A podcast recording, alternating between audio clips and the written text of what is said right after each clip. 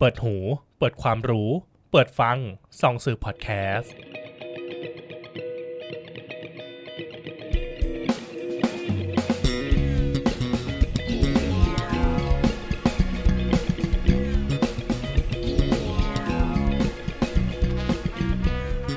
The Guest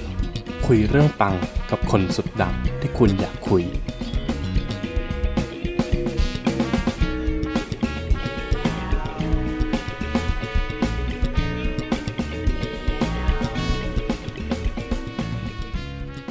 วัสดีครับยินดีต้อนรับท่านเข้าสู่รายการ The Guest คุยเรื่องปังกับคนดังที่คุณอยากคุยครับผม episode นี้อยู่กับผมกฤตนันทบรรจงกันเหมือนเดิมนะครับผมกับเรื่องราวของคนสุดปังที่เป็นประเด็นน่าสนใจนะครับผม episode นี้เราอยู่ยังเรายังอยู่กับคุณณัฏฐาโกมลวาทินกันอยู่นะครับผมเกี่ยวกับเรื่องของข่าวต่างประเทศแล้วก็การทำงานของไทย PBS World นะครับผม episode นี้เราจะมาคุยกันต่อว่า เอ๊ะเขาฟังพอดแคสต์อะไรกันแล้ว วิธีแนวคิดของเขาในการทำงานเกี่ยวกับเรื่องของไทย PBS World เนี่ยเป็นยังไงบ้างรวมไปถึงการทำงานของคนรุ่นใหม่เนี่ย เป็นยังไงบ้างเนาะ EP นี้เรามาเจาะลึกเรื่องในกันดีกว่านะครับผม ติดตามได้จาก The Guest Podcast episode นี้กันได้เลยครับผม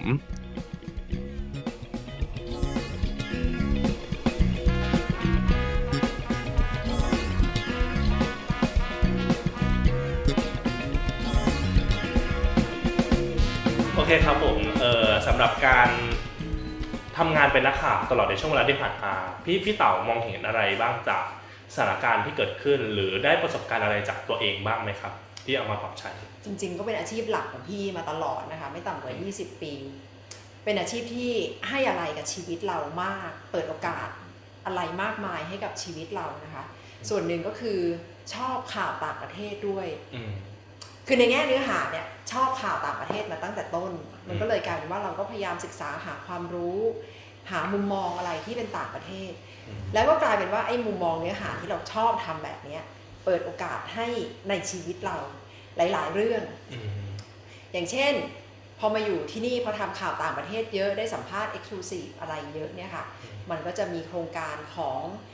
สถานทูตต่าง ๆ เนี่ยเชิญเราไป study trip หรือว่าเข้าอย่างเช่นโครงการ IVLP ของสถานทูตสหรัฐครับได้รับเชิญไปร่วมงานประชุมใหญ่ ๆ ระดับโลกอย่าง Sunnylands Summit อืมซึ่งประธานาธิบดีโอบามาได้พบกับผู้นำอาเซียนอืมหรือว่าเราก็สามารถนำผลงานต่างๆ ที่เราทำเนี่ยค่ะไปสมัครเพื่อขอทุนโครงการเฉพาะต่างๆ ซึ่งมันก็ต้องใช้ความรู้เฉพาะทางของเราในแง่ที่ว่าเป็นนักข่าวแล้วรู้เรื่องต่างประเทศอืมทำให้รู้สึกว่าได้เพิ่มพูน ชีวิตของเรามากในการทำหน้าที่ในการทำบทบาทสื่อมวลชน นอกจากความภูมิใจกับงานรายวันอยู่แล้วที่เป็นส่วนหนึ่งของสื่อสาธารณะครับได้นำเสนอประเด็นหลักๆ เป็นข่าวใหญ่อืมๆให้กับคุณผู้ชมได้ติดตามทุกคืน ซึ่งเราก็ถือว่ามันเป็นภารกิจที่เราชอบและเราสนุกอืมคือทุกครั้งเนี่ยเวลา sign off หรือว่าเวลาลารายการที่ไทย PBS เนี่ยเราจะรู้สึกว่าภูมิใจผ่านไปอีกวันหนึ่งแล้ว แล้วเราก็ได้เสิร์ฟอาหาร จานข่าวเนี่ยอืมให้กับคนดูก่อนนอนอืมให้รู้สึกว่าได้ให้อะไรที่คนดูอาจจะรู้สึกว่าเป็นประโยชน์ ในแง่ของการเพิ่มมุมมอง เพิ่มอาหารสมองให้กับคนดูก่อนนอนนะคะก็เป็นความสุขสำหรับคนทำงานในแต่ละวันว่า คือเบื้องหลังเนี่ยคนดูคงไม่รู้หรอกว่าเราทำอะไรมาบ้าง หรือว่าใช้เวลายาวนานขนาดไหนสำหรับงานแต่ละชิ้น แต่ละนาทีที่มันออกหน้าจอ รวมถึงการทุ่มเทของทีมงานทั้งหมดครับ ที่มาช่วยกันมารุมมาตุ้มทำอะค่ะอืมแต่ว่าพอสรุปรวบยอดแล้วมันอยู่ที่เราต้องเป็นคนเสิร์ฟอืมให้คนดูได้ดูเนี่ยเราก็รู้สึกภูมิใจที่ได้ทำหน้าที่ตรงนี้อืมแล้วก็ทำให้เป็นความสุขอย่างหนึ่งในการทำงาน งั้นเปิดประเด็นมาแล้ว อยากให้เล่าเบื้องหลังของทีมไทย PBS World หน่อยครับผมว่าวันวันหนึ่งเนี่ยกว่าจะได้เป็นข่าวหนึ่งชิ้นเสิร์ฟรายงานต่อผู้คุณผู้ชมในเชิงของข่าวภาพภาษาอังกฤษเนาะค่ะ มันต้องผ่านขั้นตอนอะไรบ้างไหมครับ จริงๆ ไทย PBS World ก็เป็นยูนิตใหม่มากสำหรับไทย PBS นะคะ คือตอนแรกก็เริ่มแบบคล้ายๆกับเริ่มทำกันช่วงแรกเลยก็จะมีมีพี่เนี่ยเข้ามาตั้งหลักเป็นคนแรกก่อน แล้วก็ข้างในก็มีพนักงาน full time ไปในระดับหนึ่งมีคุณเทพชัยยองเป็นที่ปรึกษานะคะอืมก็แบบทำทำๆกันมา มันก็จะไม่ค่อยพร้อมมาก เพราะว่าคนมีจำกัด อย่างตัวพี่เองก็ยังมีภารกิจจากที่นี่ไทย PBS ด้วยเราก็ ติดภารกิจอะไรหลายๆอย่าง แต่ว่าตั้งแต่ก่อนโควิดเนี่ยก็เริ่มมีทีมรุ่นใหม่ๆเนี่ยเข้ามาเรียกว่าเป็นยังบลัดเป็นเลือดใหม่นะคะ ซึ่งก็เป็นนักศึกษาที่เพิ่งจะจบการศึกษามา หรือว่าเป็นคนทำงานที่เริ่มมีประสบการณ์ใหม่ๆ แล้วก็ได้ภาษาอังกฤษ ก็ทำให้การทำงานเนี่ยรู้สึกว่ามันมีไดนามิกอะมีมีน้ำหนักมีความยังไงล่ะมีการขับเคลื่อนอืมทั้งในเชิงของประเด็น แล้วก็เชิงการผลิต ที่มันสนุกมากขึ้นอืมแล้วส่วนหนึ่งเนี่ยก็อาจจะเป็นว่าทีมงานเนี่ยมีความอยากรู้อยากเห็น มีความเป็นเพื่อนกันอยู่ในทีมทำให้ทำให้พี่ในฐานะที่ต้องดูภาพรวมอะค่ะรู้สึกว่าสนุกกับการทำงานของทีมนี้ สนุกกับการฟังเวลาไม่อยากจะใช้คำว่าน้องๆเนาะพี่พี่รู้สึกว่าไม่อยากจะเรียกทีมงานว่าน้องอืมๆถึงแม้ว่าเค้กจะเรียกอันนี้แบบ ไม่ต้องตัดออกนะครับหมายถึงว่าเวลาฟังทีมรุ่นใหม่เนี่ยค่ะ ครัทีบมเลือดใหม่คุยกันเนี่ยเรารู้สึกว่าเราสนุกไปกับการฟังมุมมองของเขาด้วยอืมในฐานะที่เป็นน้องใหม่ในวงการสื่อสารมวลชนเนี่ยเขามองประเด็นเหล่านี้ยังไงถกประเด็นกันยังไงอืมอะไรที่พี่ใส่ได้หรือว่าเสริมช่วยคิดต่อยอดได้เนี่ยก็จะช่วยอืมก็จะช่วยพยายามทำบทบาทตรงนั้น แล้วพี่คิดว่า เหมือนกับเป็นการเรียนรู้ซึ่งกันและกันนะคะสำหรับทีมไทย PBS World จริง ๆ ก็มีหลายเจนจริง ๆ อย่างคุณเทพชัยเนี่ยถือว่าเป็นรุ่นปรมาจารย์ที่ข้ามวอร์ดในวงการมายาวนานครัเป็บนสื่อมวลชนรุ่นใหญ่ อย่างพี่เนี่ยก็ถือว่ารุ่นกลางๆที่เรียนรู้จากคุณเทพชัยไอ้ความที่อยู่ตรงกลางของเราเนี่ยเรารู้สึกว่าเหมือนเราเป็นสะพาน ในด้านหนึ่งเราก็รู้ว่าคุณเทพชัยเนี่ยมีความเก๋าอย่างมากอืมแล้วก็ได้เห็นทีมรุ่นใหม่เนี่ยที่มีความสดใหม่มีพลังเยอะแล้วเราอยู่ตรงกลางเนี่ย เราก็มีความรู้สึกว่าเราจะเชื่อมตรงนี้อย่างไร จะนำพลังของทั้งสองฝ่ายเนี่ยเข้ามาเสริมให้เวิลด์เนี่ยแข็งแกร่งได้อย่างไร อันนี้ก็รู้สึกว่าเป็นภารกิจในบทบาทของตัวพี่ด้วยในฐานะที่ได้รับหน้าที่ต้องเป็นผออไทย PBS World นะคะ ก็พยายามที่จะดูทั้งสองฝั่ง แล้วตัวเองด้วยบทบาทของตัวเองด้วยในการที่จะขับเคลื่อนทั้งในแง่ของการบริหารประเด็นการมองประเด็นมุมมองต่างๆนะคะก็คิดว่าตอนนี้ ส่วนผสมที่ดูจากการทำงานด้วยด้วยกันมา ก็มีความสนุกมีไดนามิก มีความซับซ้อนมากยิ่งขึ้น แล้วก็เป็นพลังคือทุกคนเนี่ยเป็นพลังขับเคลื่อนอืมที่สำคัญของไทย PBS World เลย เพราะว่าอย่างรุ่นใหม่เนี่ยก็จะมีความเก่ง มีความรอบรอบตัว มีความสามารถเฉพาะตัวเนี่ยสูงกันทุกคนนะคะมีจุดแข็งที่แตกต่างกัน ที่อาจจะต้องเสริมบ้าง ก็อาจจะเป็นเรื่องของประเด็นเรื่องมุมมองอืมซึ่งตรงเนี้ยคุณเทพชัยก็ช่วยเติมเต็มได้เยอะพี่คิดว่าถ้าถ้าทุกคนสนุกไปด้วยกัน แล้วก็พัฒนาความเป็นทีมเนี่ยก็น่าจะทำให้งานของเวิร์เนี่ยเติบโตไปได้ ภายใต้ภารกิจที่เราก็อยากจะให้แบรนด์ความเป็นไทย PBS World ใต้ร่มไทย PBS เนี่ยเติบโต เป็นอีกหนึ่งแบรนด์ของประเทศไทยนะคะ ไม่ได้มองว่าเป็นเฉพาะของไทย PBS แต่มองว่า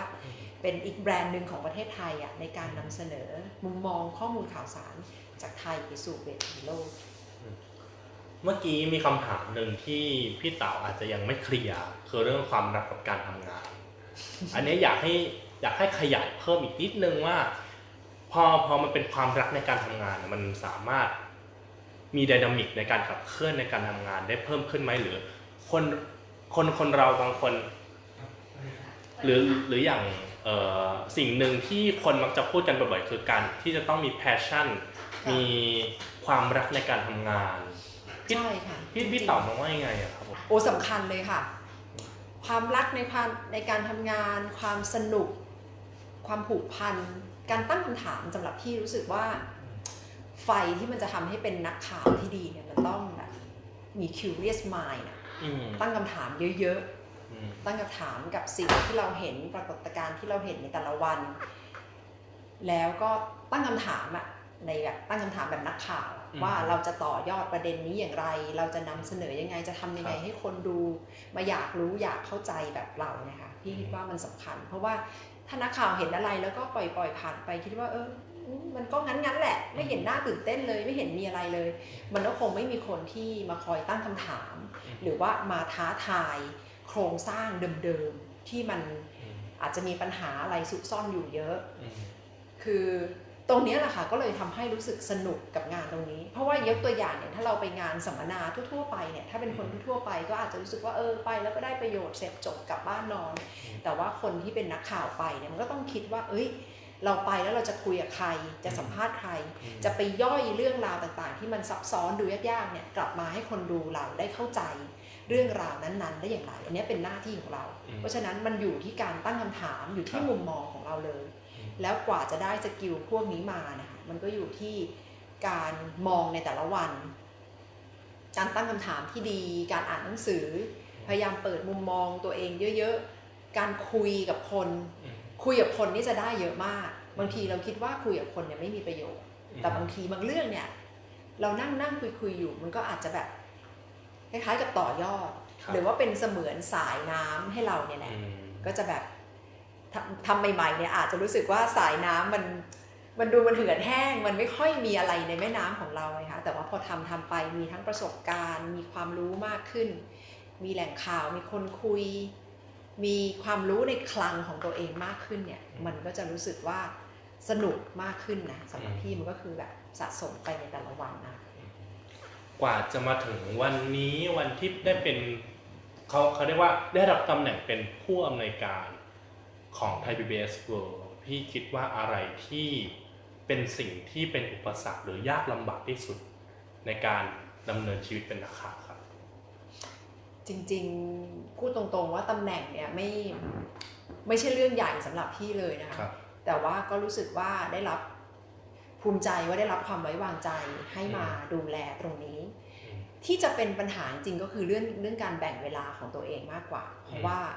งานข่าวในแต่ละวันเนี่ยค่ะเรามีเดทไลน์ตรงหน้า โดยเฉพาะ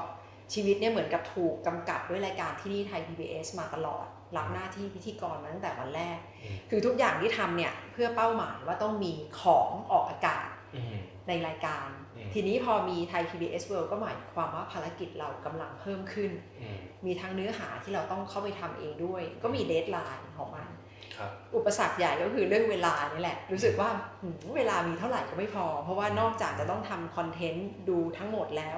เราก็ต้องแบ่งเวลาเพื่อที่จะเข้าไปประชุม ทำงานบริหารอืมดูนโยบายต่างๆ เราก็ต้องรับรู้นโยบายขององค์กร ตรงนี้ก็คิดว่าเป็นอุปสรรคอืมเป็นเป็นอุปโจสรรคทย์ครับไม่อยากจะมองว่าเป็นอุปสรรค แต่ว่าเป็นสถานการณ์ที่เราต้องพยายามแฮนเดิลให้ได้ค่ะ มันก็ต้องกรองว่าเฮ้ยอะไรไม่สำคัญเราตัดได้ตัด อะไรที่รู้ว่าเราจะต้องนั่งอยู่ตรงนั้นต้องใช้เวลาเท่าไหร่เนี่ยทำได้ก็ก็จะมีอาการแบบ ต้องแบ่งเวลาทำอะไรหลาย ๆ อย่างไปพร้อมๆกัน ในระหว่างที่ประชุมก็ต้องติดต่อไลน์ดูประเด็นข่าวไปด้วย แปลไปด้วย คุยกับในไลน์ไปด้วย คุยกับทีมงานไปด้วยอะไรอย่างเงี้ยค่ะอืมซึ่งถามว่ามันดีไหม มันก็เหมือนกับว่าเราต้องพยายามทำให้ได้อะอืมแต่จริงๆถ้าได้มีเวลาคล้าย ๆ กับทำเรื่องหนึ่งจริงทำให้เสร็จจังไปเลยทำให้เสร็จเรื่องเดียวแล้วค่อย ๆทำไปเนี่ยอืมมันจะเป็นโลกแบบ perfect มันจะดีมากสำหรับเราไงอืมแต่ว่าในความเป็นจริงมันทำไม่ได้ เพราะว่าอะไรมันเกิดขึ้นพร้อม ๆ กัน เราก็ต้องอืมพยายามอืมแก้สถานการณ์ตรงนั้นนะคะครับเอ่ออยากให้ถึงช่วงนี้ละอยากจะให้เมาส์ทีมงาน นิดนึง ซึ่งทีมงานก็นั่งอยู่ตรงนี้หนึ่งคนวันนี้ ว่าตลอดการทำงานสองปีเนาะไทย PBS คิดว่าทีมงาน เป็นยังไงบ้างหรือแต่ละคนอันนี้อาจจะเอารายคนเลยเหรอเอารายคนก็ได้ครับผม เราเอารู้สึกเริ่มจากคนนี้ก่อนละกัน ใช่ครัฉับนเดินออกไปได้ไหมไม่ได้ คือจริง ๆ ทีมทีมรุ่นเนี้ยที่เข้ามามันจะเข้ามาช่วงโควิดนะคะเริ่มงานจริงเมษาใช่ไหมเนาะเมษาเมษาก็ประมาณ 5-6 เดือนละครึ่งปียังครึ่งปีพอดีค่ะค่ะจริงๆ พี่คิดว่าสนุกดีนะคะสำหรับพี่เนี่ยคิดว่าสนุกเป็น learning curve ของตัวเองด้วย เพราะว่า มันก็เหมือนเป็นน้องใหม่ที่เข้ามาร่วมทีมอืมไม่ใช่เหมือนนะก็คือน้องใหม่ที่เข้ามาร่วมทีม แล้วก็จังยังมีความสดมากอะ่ะมีความสดมากเพราะว่าเพิ่งเรียนจบกันมาเลย คือพี่ก็จะไม่เคยทำงานกับเด็กๆจบใหม่ แต่ว่าตอนที่มีทีมงานมาฝึก หรือว่ามีน้องฝึกงานที่ครับมาที่นี่ไทย PBS นั่นก็จะมีความ มี learning curve ประมาณหนึ่งใช่ใช่ไหมครับก็จะมีความสนุกอืม กันไปอีกแบบหนึ่งแต่อันนั้นรู้ว่าเขามาแล้วเขาก็ไปไงเขาจะอยู่กับเราประมาณ 2 เดือน 3 เดือน แต่สนุกทุกครั้งนะคะ เพราะว่าพี่ชอบคุยกับน้องๆแล้วก็จะถามว่าเขาเรียนอะไรกันครูสอนอะไรอืมแล้วสมัยเรียนทำอะไรกันบ้างอะไรอย่างเงี้ยแล้วเราก็จะพยายามสื่อสารว่า ในบทบาทที่พวกคุณกำลังทำอยู่สำหรับทีม World เนี่ยก็เหมือนกับว่ามันก้าวเข้ามาสู่โลกแห่งการทำงานแล้วมันเปลี่ยนแล้วไงมันไม่ใช่นักศึกษาแล้วอะมันเป็นโลกที่มันต้องรับผิดชอบมากยิ่งขึ้นอืมมี deadline มีโจทย์ที่ต้องแก้แต่ละวัน แต่ว่าทีมนี้ความรับผิดชอบสูงมากค่ะ เป็นเพราะน้องเขานั่งอยู่ตรงนี้พี่ก็ต้องชมแบบหมอหมดแม่จะได้ทำเป็นไม่ไม่ไม่พูดจริงพูดพูดจริงคือรู้เลยว่า ตอนแรกที่เห็นโจทย์ว่ามี chief producer ก็คือมีพี่ต่อครับ แล้วก็มีทีม co-producer ก็คือมีเค้กกับทาโร่เนี่ย ตอนแรกก็อืมพี่ต่องจะไหวไหมเนอกเพราะว่าน้องเนี่ยใหม่มากเลยครับแล้วจะ handle กันไหวไหม เพราะว่าอืมอยู่ๆก็ถูกโยนให้มาทำรายการสดทุกวันนะคะอืมแต่ก็เห็นตั้งแต่ใหม่ๆ แล้วมันอาจจะขลุกขลักบ้างไงแต่ว่าหลังจากนั้นก็เห็นว่าทีมเนี่ยเข้าขาคุยกันได้ลงตัวอืมแล้วก็มี energy เยอะอืมมีแบบมีความขยัน มี discipline น่ะ มีวินัยในตัวเองกันทุกคนนะคะแล้วก็ทำให้งานในแต่ละวันเนี่ยมันออกมาได้ คือพี่รู้ว่า คือในฐานะที่เห็นหมดน่ะเห็นทุกสายผ่านการผลิต เรารู้ว่างาน production มันไม่ใช่เรื่องง่ายไงอืมันจะต้องลงรายละเอียดอะไรหลายๆอย่างครับแล้วมันบีบด้วยเรื่องของกำหนดเวลาอืมแต่ว่าก็เห็นแบบทุกคนทำกันอย่างขมักเขม้นแล้วก็แก้ปัญหาได้ คือระหว่างทางมันมีอุปสรรคอยู่แล้วอะค่ะ แต่ว่าจากที่ คนมักจะพูดว่าอุ๊ยเด็กรุ่นใหม่ไม่อดทนไม่นู่นไม่นี่ไม่นั่นพี่คิดว่าคงต้องมาดูดีๆ ว่าเวลาทำงานด้วยกันจริง ๆ เนี่ยเขาก็จะมีพลังของเขาอะอืมแล้วก็จะมีมีอะไรที่เป็นอินพุตที่ทำให้งานของเราเนี่ยหมายถึงว่างานของไทย PBS World เนี่ยน่าสนใจไปด้วยอืมมันก็จะเหมือนกับการมารวมพลังกัน converge กันระหว่างรุ่นอาวุโสมากหน่อยรุ่นกลางหน่อยรุ่นเด็ก รุ่นน้องๆหน่อยนะคะ ซึ่งพี่คิดว่าสำคัญนะที่มันจะต้องเรียนรู้ระหว่าง gen ยิ่งในช่วงนี้เราก็เห็นแล้วว่าประเทศเรามันมีปัญหาเรื่องความคิดที่มันต่างกันอืมพี่คิดว่าถ้าเกิดเปิดใจแล้วก็มานั่งคุย นั่งแลกเปลี่ยนกันจริงๆอะจริง ๆ อยากให้น้องๆคุยเยอะมากขึ้นด้วยซ้ำเพราะพี่ก็คุยกับคุณเทพชัยว่าเวลาประชุมเนี่ยส่วนใหญ่ จะเป็นรุ่นใหญ่อะพูดเยอะอืมจริงๆอะอยากฟังจากน้องๆเยอะอืมเพราะรู้สึกว่าอยากรู้อะว่าเขาคิดอะไรอืมแล้วอยากทำอะไร คือพี่มีความรู้สึกว่าพี่มีหน้าที่ส่งเสริม คืออยากชอบเลยว่าน้องเดินมาบอกว่าอยากทำนู่นทำนี่เนี่ยพี่มีหน้าที่ส่งเสริมให้ทำทุกอย่างครับเพราะรู้สึกว่าถ้ายิ่งคนอยากทำเรายิ่งต้องให้ทำอืมแล้วก็เป็นนโยบายที่พี่ก็บอกชัดเจนว่าตำแหน่งพวกคุณเป็นแบบหนึ่งแต่ว่าอยู่ที่การผลขวายมีพลังที่อยากทำอะอยากทำอะไรเดินมาบอกพี่ได้เลย แต่ว่าแน่นอนว่างานประจำก็ต้องพยายามไม่ให้เสีย คิดว่าคงจะต้องปรับกันไปอีกเยอะค่ะ มันเหมือนกับเรียนรู้ไปด้วยกัน เพราะว่างานเวิลด์มันก็ยังเป็นช่วงเริ่มต้นครับมันคงจะมีอะไรที่โผล่ขึ้นมาอีกเยอะ แล้วก็จะมีอะไรที่มันจะต้องทดสอบความสามารถอืมกันทุกคนน่ะ แต่ในแง่ความสามารถเฉพาะตัวของแต่ละคนน่ะ พี่รู้สึกว่าไม่น่าเป็นห่วง กลัวแต่ว่าน้องๆจะเบื่อซะก่อน เพราะว่าถ้าทำทำไปแล้วรู้สึกว่าเขาไม่เติบโต ไม่ได้เรียนรู้อะไรมากอย่างที่เขาอยากจะเรียนรู้เนี่ย ก็กลัวว่าจะเบื่อ ครับอืมแล้แล้ววตอบคำถามหรือเปล่าแต่ว่าโดยรวมก็พี่แฮปปี้ค่ะกับทีมงาน รู้สึกว่าสนุกครับแล้วก็แต่ละคนเนี่ยก็กระตือรือร้นน่ะอืมถ้าให้เลือกพอดแคสต์ละกันพอดแคสต์สักหนึ่งถึงสองรายการที่พี่รู้สึกว่า คนเป็นนักข่าวต้องฟังครับพี่อยากฟังอื้อหือ มาเอาพี่เป็นบรรทัดฐานไม่ได้นะ พี่ไม่ได้แบบไปฟังเยอะขนาดนั้น แต่ว่าส่วนตัวพี่อะพี่ชอบ Secret Sauce อืมของพี่คนเจ้าพ่อเคนนักคซึ่งรินทร์พี่ก็บอกเจ้าพ่อเคนไปแล้วเป็นการส่วนตัวบอกว่าพี่ชอบมาก เพราะว่าฟังแล้วมันได้มุมมองครับแล้วคือชอบอยู่แล้วอะไรที่มันเกี่ยวกับโลกใบใหม่ ยุทธศาสตร์ใหม่ ๆ กับอืมการรับมือกับโลกดิจิทัลนะคะครับแล้วก็เคนเลือกแขกสัมภาษณ์ได้แบบ เราต้องฟังอะอืมเพราะฟังแล้วมันก็เปิดมุมมองของเราว่าเฮ้ยผู้บริหารยุคนี้ถ้ามันจะโตเนี่ยมันก็ต้องเปิดใจแล้วพร้อมที่จะเปลี่ยนแปลงจริง คือใครอยู่ในโลกแบบเดิมๆมันไม่ได้แล้วไงอืมมันก็ต้องหาอะไรทำหาลูกเล่นใหม่อืมๆแล้วก็คุยกับรุ่นใหม่ ๆ เยอะๆเนี่ยค่ะจำได้ว่าคุยกับผู้บริหาร ฟังเคนคุยกับผู้บริหารของนาดาวเนี่ยสนุกมากเลยอืมพี่ยงทรงอยู่อ่าเพราะเขาจะบอกว่าเขาก็เรียนรู้จากโลก YouTube อะอืม YouTuber vlogger อะไรทั้งหลายเนี่ยซึ่งคนทำอาจจะไม่คิดว่ามืออาชีพระดับต้นๆของวงการจะมาดูนะคะแต่พี่ก็คิดว่ามันก็คงเป็นอาหารสมองที่ดีอืมแล้วก็ Mission to the Moon เหรอ Mission ของ to คุณ the Moon ของพี่รวิทย์เออรวิทย์หานุสาหะของพี่รวิทย์ค่ะอืมเป็น แต่จริงๆพี่ชอบฟังของ BBC ค่ะครับชอบฟังของ BBC พวกข่าวเนี่ยแหละ global news update แล้วก็ BBC learning English อืมอะไรพวกเนี้ยชอบอืมแล้วก็ของที่ฟังอยู่ล่าสุดก็ของมิเชลโอบามาอืมพอดแคสต์ที่ฟัง BBC เพราะว่าส่วนหนึ่งคือพี่เต๋าเคยทำงานกับ BBC หรือเปล่าคะ ส่วนหนึ่งก็น่าจะใช่นะ คือถ้าเราไม่เคยทำงานกับ BBC เลยเราอาจจะรู้สึกว่ามันเป็นสื่อที่ไกลตัวครับแต่ว่าพอไปอยู่ BBC จริงๆแล้วรู้สึกว่าแบบโอ้โหงานเขาคุณภาพสูงมากอะแล้วเราก็ชอบ คือชอบฟังวิทยุมาก ตั้งแต่สมัยอยู่ลอนดอนเนี่ย คือเราต้องขึ้นรถเมล์เยอะไงเราก็จะฟังวิทยุสมัยก่อนมันยังไม่มีพอดแคสต์อะไรแบบนี้ครับก็จะฟังอืมคอลัมน์อะไรต่างๆของเขามันก็เลยติดมาจนถึงทุกวันนี้ด้วย nature ในการทำงาน BBC กับไทย PBS ต่างกันไหมพี่ ต่างค่ะ ต่างต่างอืมคือ BBC มันก็เป็นสื่อสาธารณะที่มันมี pattern มีรูปแบบการทำงานแบบของ BBC ที่มันมีวัฒนธรรมที่สร้างไว้อย่างแข็งแกร่งแล้วเนาะอืม60 ปีอะจะ 70 ปีแล้วนะ BBC มันก็มีวัฒนธรรมมี DNA ของเขาค่ะอืมอย่างไทย PBS ตอนนี้มันก็ประมาณสิบสาม12 13ปีปี จริงๆ ก็ล้มลุกคลุกคลานมาเรื่อยๆนะคะ แต่ว่าก็เป็น อีกมิชชั่นหนึ่งของไทย PBS อืมพี่คิดว่าจนถึงวันนี้คนก็คงเห็นละถึงความเป็นไทย PBS ว่ามันไม่หวือหวา ไม่ได้ตามกระแสมากขนาดนั้น แต่ว่าพยายามทำอะไรที่มันลุ่มลึก แม่นยำแล้วก็ให้มันน่าเชื่อถือค่ะ อันนี้ก็เป็น mission เรตติ้งอะไรมันก็ไม่ได้สูง แต่ว่า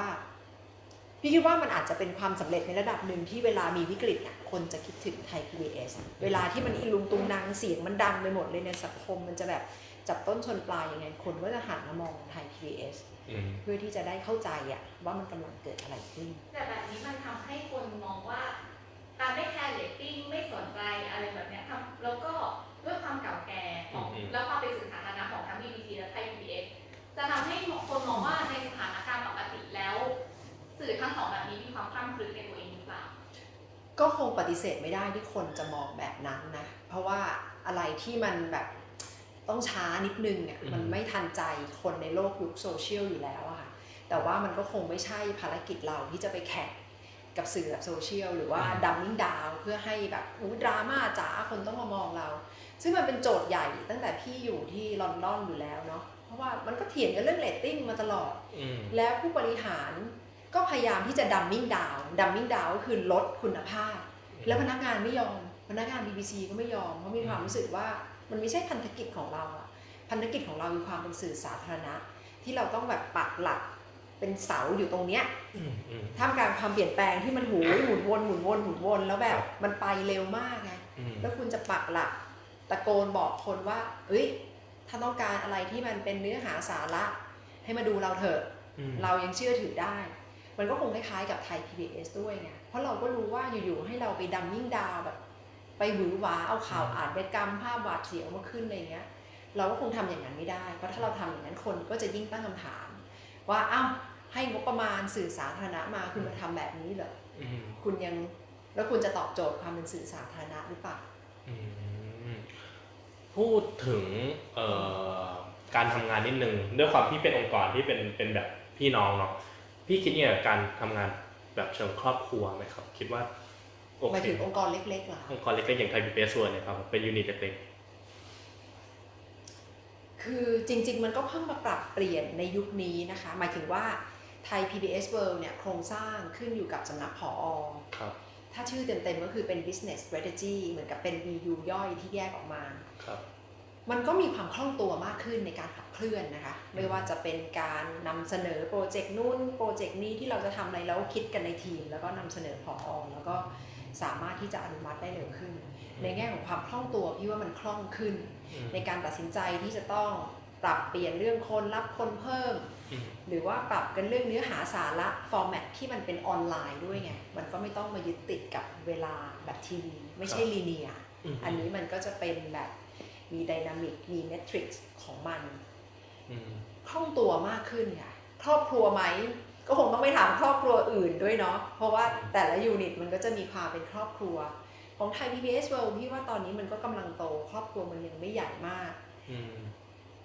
มันก็เหมือนครอบครัวก็จริงแต่ว่าทุกคนก็พยายามทำงานแบบมืออาชีพ ถ้าจะมองว่าครอบครัวหมายถึง unit เล็กๆมันก็คงจะเป็นแบบนั้นเพราะมันยังไม่ใช่ unit ที่ใหญ่อืม ไม่เหมือนสำนักข่าว ยังไม่เหมือนฝ่ายรายการไม่เหมือนสำนักโทรทัศน์ที่มีคนเป็นร้อยๆคน อันนี้เป็นประมาณ 20กว่าคนนะไม่ถึงด้วยเออสิบกว่าคนค่ะอืมแล้วมันก็เป็นช่วงระหว่างการแบบทันทำให้มันเติบโตขึ้นอืมเอ่ออันนี้เป็นคำถามเบสิกคำถามคลาสสิกมากที่คนมักจะถามเวลาถามสื่อมวลชนเวลาถามหลายๆคนเขาจะคิดว่าทีวีกำลังจะตายแล้วจริงหรือเปล่า สื่อกำลังจะตายแล้วจริงหรือเปล่าในยุคที่ใครๆก็เป็นนักข่าวได้ค่ะจริง ๆ มันก็อาการน่าเป็นห่วงอะค่ะอืมคือถ้าดูเฉพาะในทีวีที่มันต้องอาศัยโฆษณาสปอนเซอร์แน่ๆมันไม่ไม่เหมือนเดิมอะมันไม่เหมือนเดิม คือถ้าดูถ้าจะดูจาก landscape สื่อสื่อหนังสือพิมพ์อื มมันก็เป็นระลอกแรกที่โดนกระทบอย่างจังครับตอนที่มีทีวีเข้ามาใหม่อืมๆสื่อวิทยุก็โดนกระทบอย่างจังครับแต่ถามว่าหนังสือพิมพ์ตายไหมก็ไม่ตาย ทุกวันนี้ก็ยังเห็นมันคงอยู่ เพียงแต่ว่าปรับเปลี่ยนรูปแบบครับนิวยอร์กไทมส์วอชิงตันโพสต์อืมการ์เดียนบางกอกโพสต์ในไทยเนี่ยก็ยังอยู่ครับแต่ต้องปรับมาเป็น online format มากขึ้นอืมทีวีพี่ว่าขณะนี้กำลังโดนคลื่นถาโถมหนักมาก คิดว่าก็คงไม่ตายค่ะ คงคล้ายๆหนังสือพิมพ์อืมเพียงแต่ว่ามันจะค่อยๆถูกระบบการตลาดเนี่ยจำกัดวง แล้วอาจจะเหลือผู้ผลิตที่มันเล็กลงเล็กลงเรื่อยๆ จากทีวีดิจิทัลที่ตอนแรกเนี่ยมันมี 26 ช่อง ตอนนี้มันก็ค่อยๆ ลดลง คือปฏิเสธไม่ได้ว่าทีวีมันถูกกำกับด้วยกลไกการตลาดสูงมากอืมขนาดไซส์ของ industry มันก็คงจะเล็กลงอืมแต่พี่คิดว่าไม่ตาย พฤติกรรมคนไทยเนี่ยคนต่างจังหวัดก็ยังชอบดูข้อมูลข่าวสารทางทีวีอยู่อืมแต่ก็คงน้อยลงแล้วก็การจะพึ่งพารายได้จากสปอนเซอร์อย่างเดียวเนี่ยคงจะยากขึ้นเพราะตอนนี้เป็นโจทย์ใหญ่เลยสื่อทีวีทั้งหมดเนี่ยในไทยตอนนี้ก็มาเล่น online platform อืมพี่คิดว่าก็คงจะต้องพยายามทำให้ online platform เนี่ยสร้างรายได้ได้ อันนั้นเป็นโจทย์ใหญ่อืมอย่างไทย PBS เองก็ต้องไป social media platform digital platform อยู่แล้วครับ ไม่ตายแต่ว่าจะเล็กลงค่ะ แล้วมันก็จะไปใหญ่มากขึ้นในโลกโซเชียลงั้นงั้นถ้ามันไปใหญ่ขึ้นในโลกโซเชียลแล้วเราจะมีวิธีการทำยังไงให้ให้ระหว่างเส้นของความเป็นจรรยาบรรณสื่อ กับเส้นของการหารายได้มันมัน balance กันนะพี่มันก็อาจจะเปลี่ยนรูปแบบไปเป็นลักษณะเป็น advocate หรือว่าการรวมกลุ่มกันมากขึ้นนะคะ ครับ แล้วรายได้ในแบบ ถล่มทลายขายได้เยอะๆ มีเจ้ายักษ์ยักษ์ในวงการเนี่ย มันคงไม่มีอีกแล้วอืมมันก็คงจะเป็นลักษณะทำงานร่วมกันนะคะครับทำงานข้ามแพลตฟอร์มด้วยแล้วก็ทำงานข้ามวงการมากขึ้นอืมอย่างเช่นก็อาจจะเห็น คนสื่อไปทำงานร่วมกับศิลปินสมมุตินะครับหรือว่าคนในวงการสื่อไปร่วมกับ นักธุรกิจนักวิชาการอะไรอย่างเงี้ยค่ะอืมไม่แน่ใจว่าจะอธิบายได้เข้าใจหรือเปล่าคือหมายถึงว่าเม็ดเงินจากโฆษณาเนี่ยมันจะหายไปครับแต่ว่าถ้าจะทำให้มันคงอยู่เนี่ย มันก็คงจะต้องแบบใช้รูปแบบ ซื้อบริษัทไหมหรือร่วมทุนร่วมหุ้นกัน อาจจะเป็นลักษณะแบบว่าองค์กร corporate เนี่ยครับเข้ามา ทำงานร่วมกับไทย PBS อืมมากขึ้นเป็นลักษณะภาคีอืมแล้วเราก็ใช้ประโยชน์จากกันหมายถึงว่า mutual benefit ครับในแง่ของ content อืมอะอย่างเช่นยกตัวอย่างง่ายๆ ไทย PBS ก็มีความร่วมมือกับ TDRI มี IPPD อะไรอย่างเงี้ยค่ะ คือแต่ก่อนไทย PBS อาจจะมองว่า เราอยู่เฉยอืมๆแล้วก็เอาเขามาสัมภาษณ์ครับแต่ตอนนี้มันจะต้องเป็นทำงานร่วมกัน การทำงานร่วมกันมากขึ้น เอาคอนเทนต์ของเราเนี่ย ของเขามาใช้มากขึ้นอืมน่าจะเป็นในรูปแบบนี้ที่แลกเปลี่ยน resource ระหว่างกันมากขึ้นนะคะรวมถึงเราเองก็จะไปอยู่ในแพลตฟอร์มของเขามากขึ้นด้วยอืมแต่อันนี้มันก็จะเป็นในแง่ของสื่อสาธารณะเนอะครับถ้าสื่อที่ต้องหารายได้พี่ว่าโจทย์มันกำลังจะยากขึ้นยากขึ้นเรื่อยๆอะอืม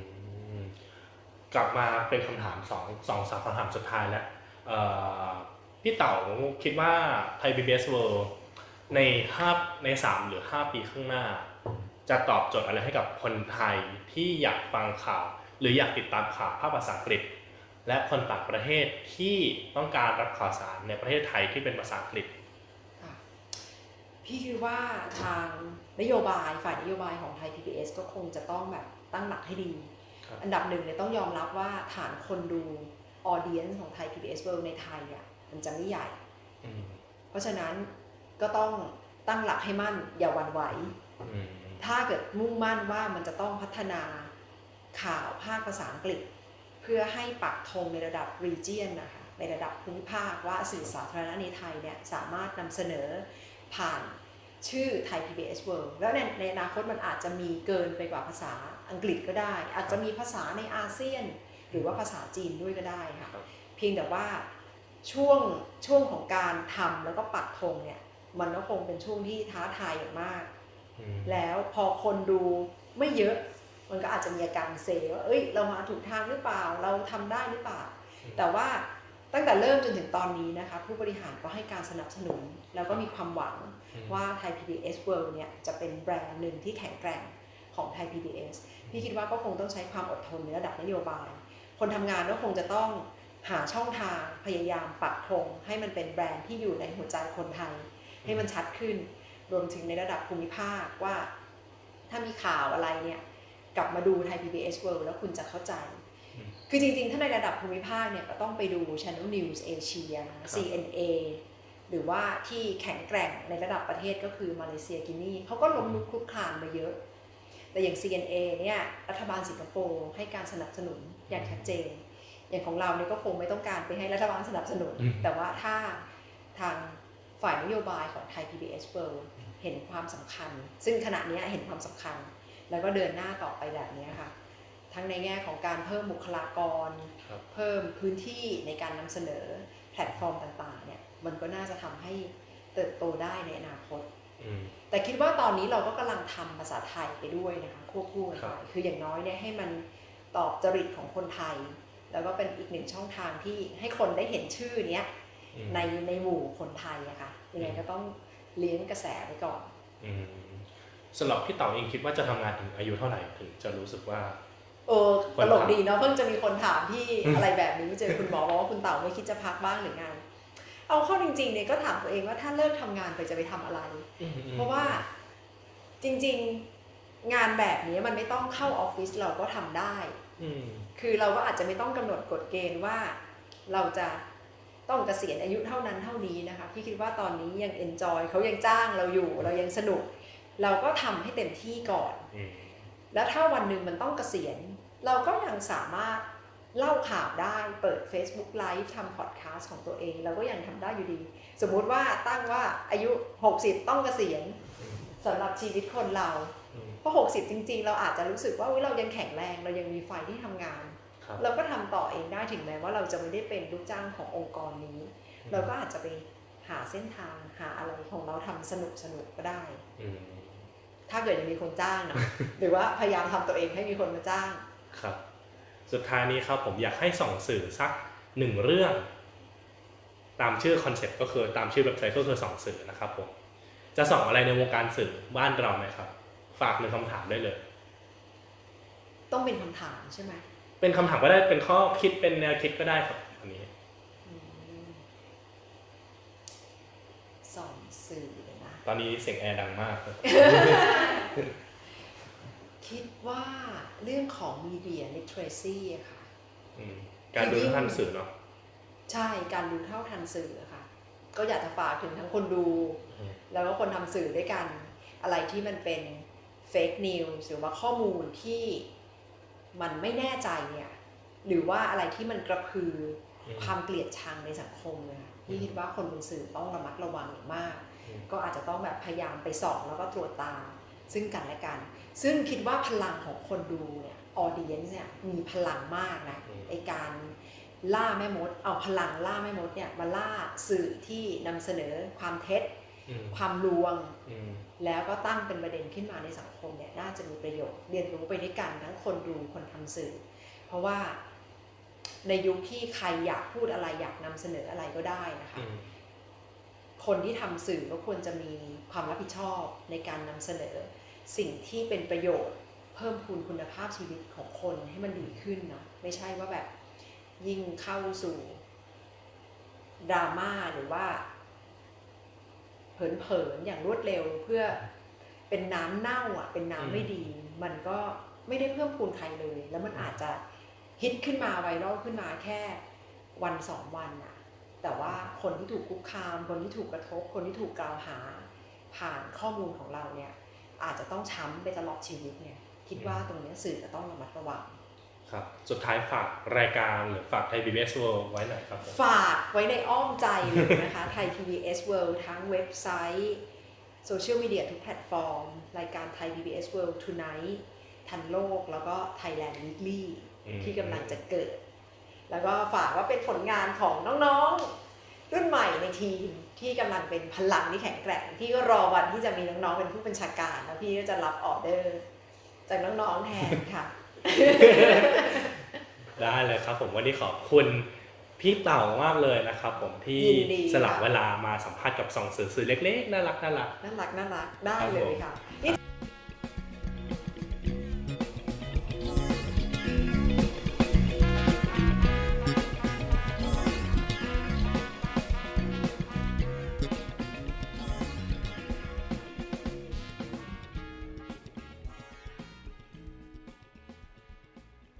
เป็นยังไงกันบ้างครับกับเรื่องราวที่คุณนัฐาพูดถึงนะครับผมก็เป็นสองตอนที่เรียกได้ว่า โอเคเลยทีเดียวเราได้เราเราเราได้แนวคิดต่างๆ มากมาย เราได้รู้ว่าทำไมข่าวต่างประเทศถึงต้องสำคัญกับคนไทยด้วย เราได้รู้ว่า เอหลากหลายเรื่องราวที่เขาคัดสรรมาเนี่ยเขาคัดสรรกันยังไงรวมมาถึงเรื่องของ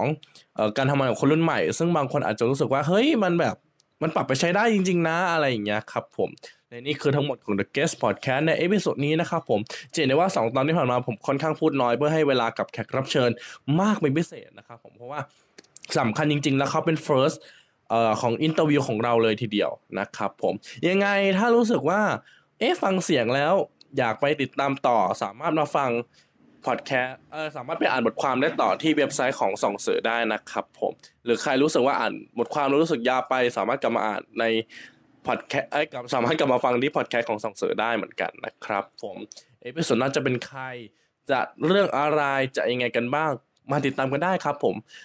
อาทิตย์หน้ากลับมาออกอากาศเวลาเดิมแล้วนะครับ ผมทุกวันพุธนะครับ เวลาสองทุ่มตรงทางส่องสื่อพอดแคสต์นะครับผม episode นี้ลาไปก่อนครับ สวัสดีครับ